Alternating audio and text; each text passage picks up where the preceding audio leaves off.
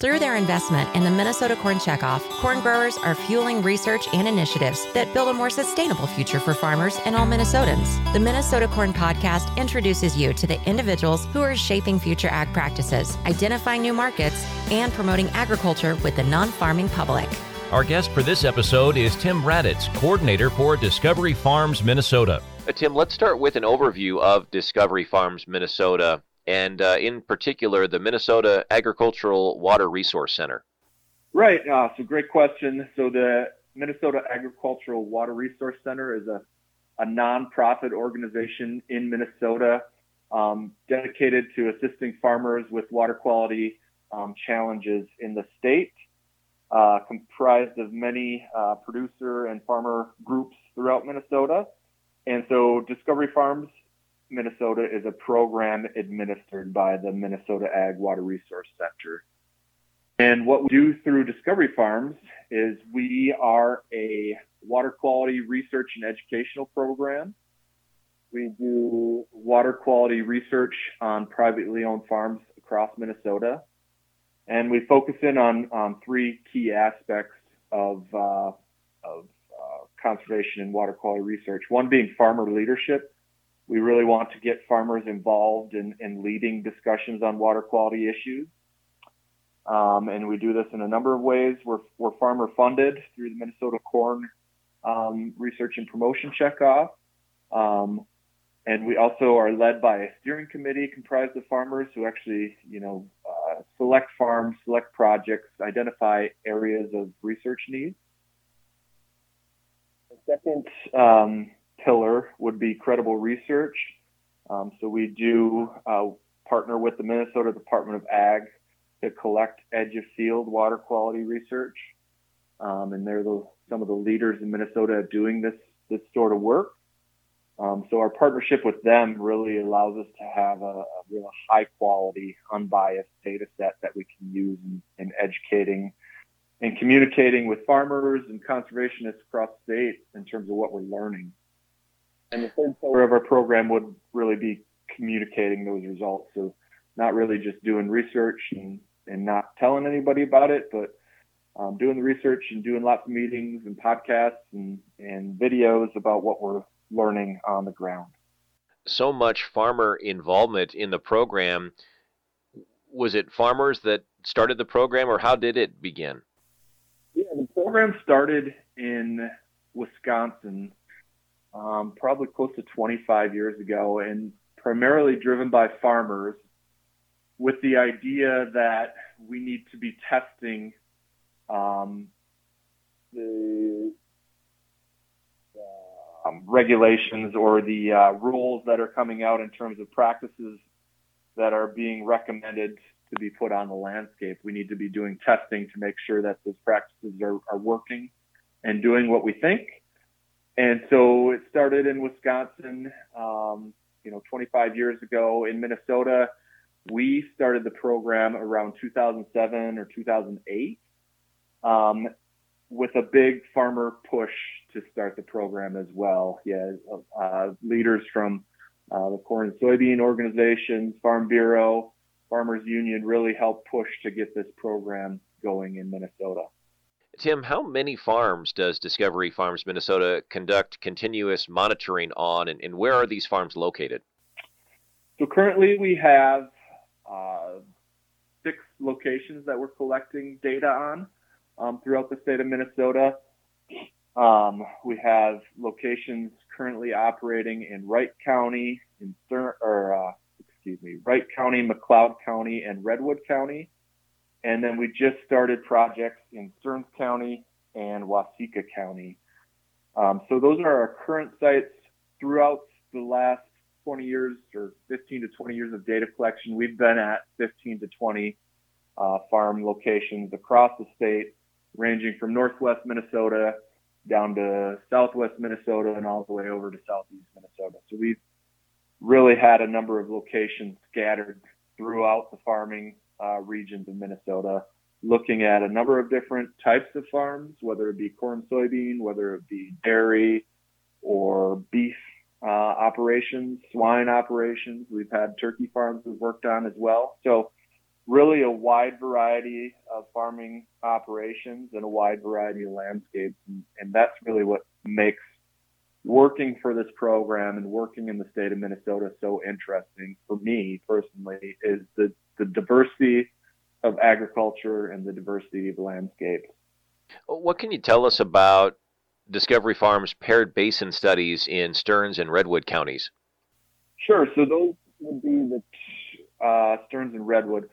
So Redwood County uh, was a site we started in 2017, and the idea behind these paired basin studies is to have two basins on the same field where we're doing monitoring, um, and we'll run each of the basins the same for a few years to get a baseline reading of what's happening between the two basins, and then we'll take a practice away or add a practice in one of the basins so that we can specifically hone in on a certain practice to look at the water quality benefits of that practice as it is in the real world out in the landscape on real operating farms in Minnesota. So what we're looking at at both these sites in Stearns County and Redwood County is the, the impact of cover crops. Redwood County, um, it's a, a, corn soybean operation uh, where cover crops are, are planted after harvest um, of that corn or soybean.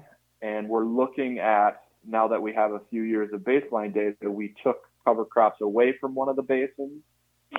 So we'll be getting data on the impact of growing cover crops and reducing nitrogen, phosphorus, or sediment losses, either through surface water or tile. Um, so we've been, the last two years, we've had cover crops in one basin and not cover crops in the other basin at this Redwood County farm. Um, so we've been collecting data. Sort of the unfortunate or unfortunate thing of this research or benefit of this research is it's real world and we deal with real weather conditions. So while we had a real good setup um, to collect some real good data the last couple years um, with the no cover crop versus cover crop, you know, the weather didn't really cooperate. We we've been had some drought conditions, which really limits the amount of, of water that we're collecting and really limits the amount of difference you can detect based on the very limited water that we've been seeing over the last uh, few years. And so I think we're still set up in a really good spot for that project to continue on. Our Stearns County location is more of a dairy forage rotation uh, where we have corn silage, wheat, and soybeans. And this, we just instrumented this year. This will be our first year of data collection in 2023. But I think it's a nice complement to that Redwood County location because of the dairy forage aspect and the ability to have more time in the fall to get cover crops established with that corn silage crop and with that wheat crop where you're taking it off earlier you have more growing season going into the fall um, to get those cover crops established. So in that project, it'll be a similar idea where we'll uh, monitor baseline conditions for a year or two till we get enough data, and then we'll take cover crops away, and that'll be the only thing we look at. Um, everything, every other management aspect of the farm will, will remain the same, and it'll be interesting to see if we have a similar benefit compared to the Redwood County farm, or if we have potentially more benefit um, because of that longer time frame in the fall and the ability to establish uh, a more diverse cover crop rotation and just get more growth um, because of the extended fall growing conditions.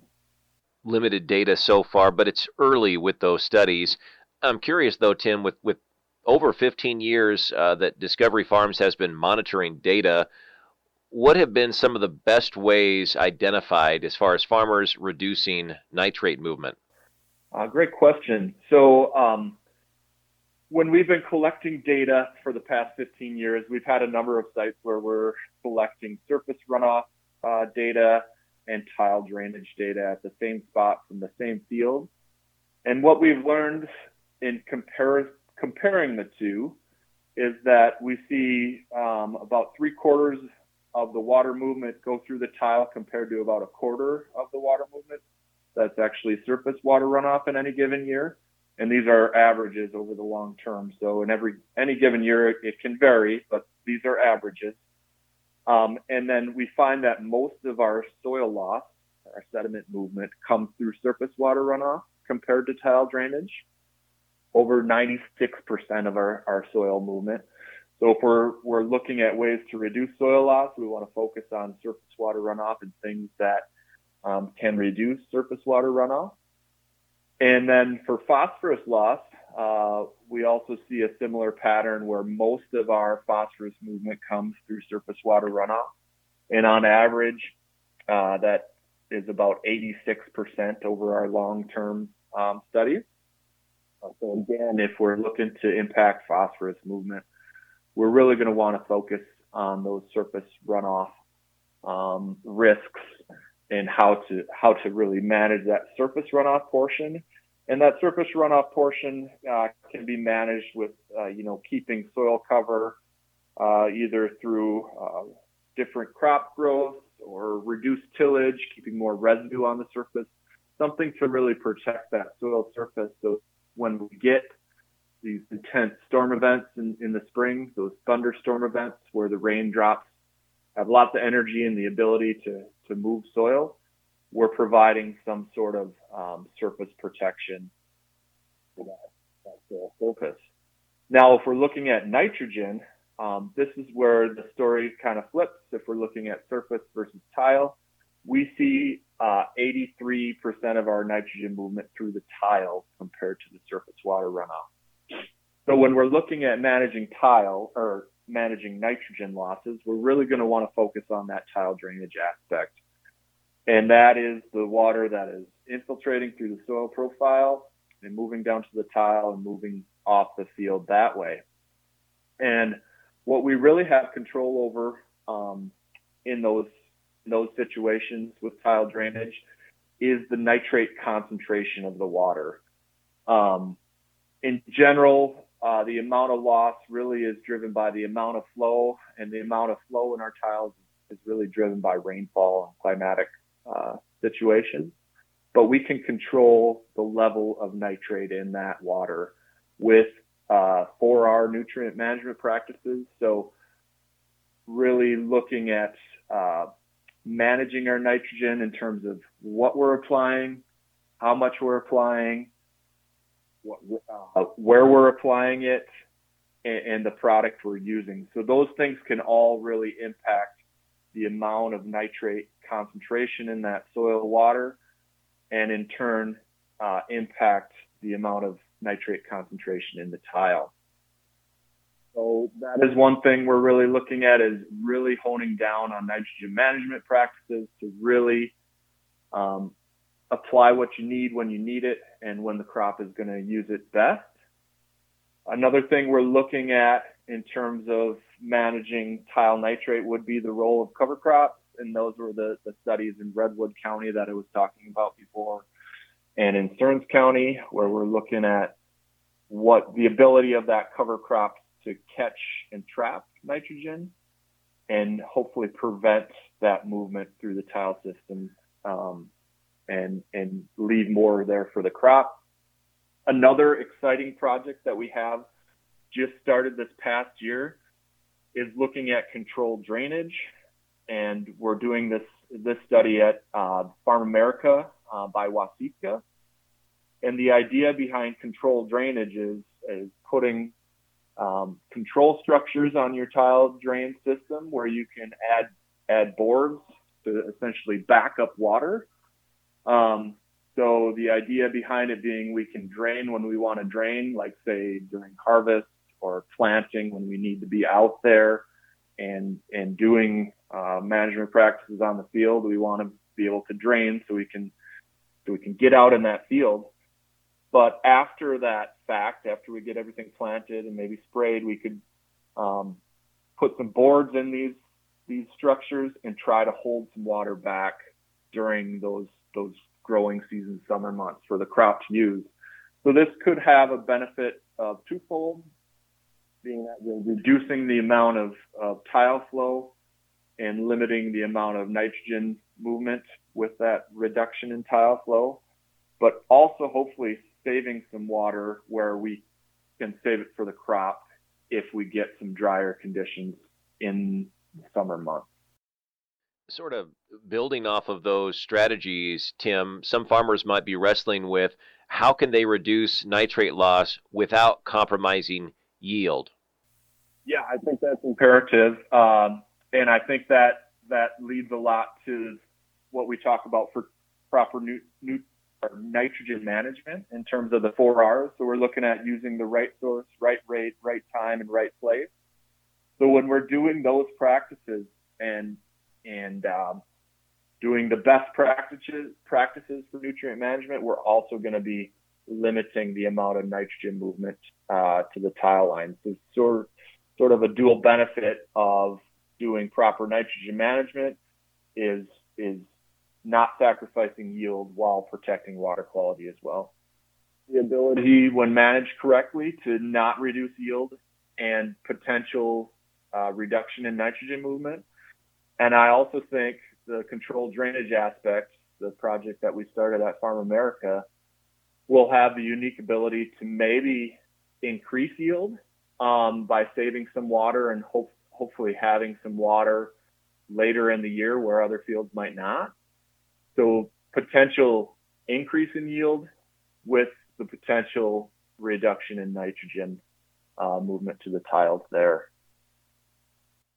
I think listeners would pick up on this through our conversation the the importance that Discovery Farms sees in the collection of this on-farm data. So if you could summarize why it's important to continue collecting the data, Tim, and then also maybe speak to the impact that Discovery Farms Minnesota has had on the reduction of nutrient movement from Minnesota agriculture.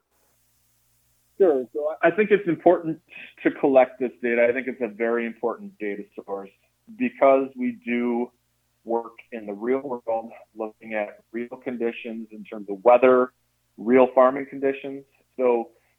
We're not actually out there managing the field uh, and, and directing how they're managed on, on the places we're working at. It's all up to the farmer to just farm how they normally farm and what they would normally do. So I think what we're providing is a real, um, data set that is very um, that other farmers can um, see and and recognize that you know we're not controlling everything out there. We're dealing with with um, real climatic situations, real farmer situations, and people can relate to that data source. Um, so I think it's important to to keep providing that data source. I also think we're seeing some changes in our climate, and um, we'll continue to see that. And so I think it's important to continue monitoring how those changes in climate are impacting our water quality and and the ways that they're impacting it and if there's any um, if they're signal, signaling any changes in management that need to be really thought about based on the different types of rain events that we're having, based on the different uh, snow melt, winter conditions that we're having. I think it's important to provide that data source so people get a feel of what's actually happening on the landscape um, on real farms with real weather conditions. In terms of the impact that we've had um, on nutrient and sediment issues in Minnesota, uh, we've done a, a ton of uh, outreach and education, whether it be through presentations, meetings, field days, uh, videos, to get the word out about what we're doing, what we're collecting, the practices that we're seeing that work, the practices that we're seeing that might not work um, as well as we thought, and just continuing that education and outreach effort so that we can reach more farmers and more uh, people involved in the water quality realm um, to really get a more accurate handle of what's happening in Minnesota. I think we've also worked with a lot of researchers, um, whether it be uh, university or agency researchers, and looking at um, calibrating water quality models, validating water quality models, looking at different specific uh, practices in terms of, you know, them publishing papers on uh, different agronomic practices, them utilizing this data. I think it's been a huge data source um, for those that that are really interested in in water quality and water quality professionals. Tim, in closing, any recommendations that you have for farmers this spring in terms of nitrogen applications? Um, in terms of nitrogen applications this spring, I, I, think a lot of the, the nitrogen management decisions have already been made. Uh, typically, uh, those are planned on through the from the fall through the spring over winter time. So in general, um, we recommend, you know, again, leaning back on those four R's, know your right source, apply at your right rate, apply at the right time. Spring can be a great time to apply nitrogen um, because it is uh, closer to when the crop may need it. Um, so if you can apply in the springtime, in general, you might have better success uh, compared to, to fall and some other times. But um, just knowing knowing your product, knowing your rate, knowing your your timing of application, and placing those in the correct spots within the soil is all imperative to uh, a successful crop, a successful uh, uh, water quality situation, just uh, continuing and, and moving and, and improving in our management as we as we learn what is better and we're speaking on behalf of the Minnesota corn growers today, and I'd be remiss to not ask about their involvement, their support of Discovery Farms Minnesota, and and why they felt it was important for this conversation to be had. Sure. Uh, well, they are, are, a huge supporter of our program, and uh, so primarily through funding. Um, funding from our program comes from a few different sources. Um, with uh, the Minnesota Corn uh, growers being a major part of that. Um, we also get funding through the state through the Clean Water and Legacy Amendment, Land and Legacy Amendment. Um, so that allows our partnership with the Department of Ag. Um, they provide uh, equipment for our program and staff time to actually run run the equipment, make sure everything's running smoothly. But with the Clean Water, Land and Legacy uh, funds and funds from the corn growers. Those are our, our two main uh, funding sources. We also, you know, apply for competitive uh, federal federal grants, which we've received some, but really the corn funding is a backbone of our program and something that allows us to continue collecting this uh, water quality data that really helps farmers understand what's happening in the real world in terms of uh, soil or uh, surface and, and tile uh, water movement at the edge of the field, and in terms of what practices are actually, you know, helping maintain yields, but also reducing our our water quality impact. To learn more about investments by Minnesota Corn, visit mncorn.org.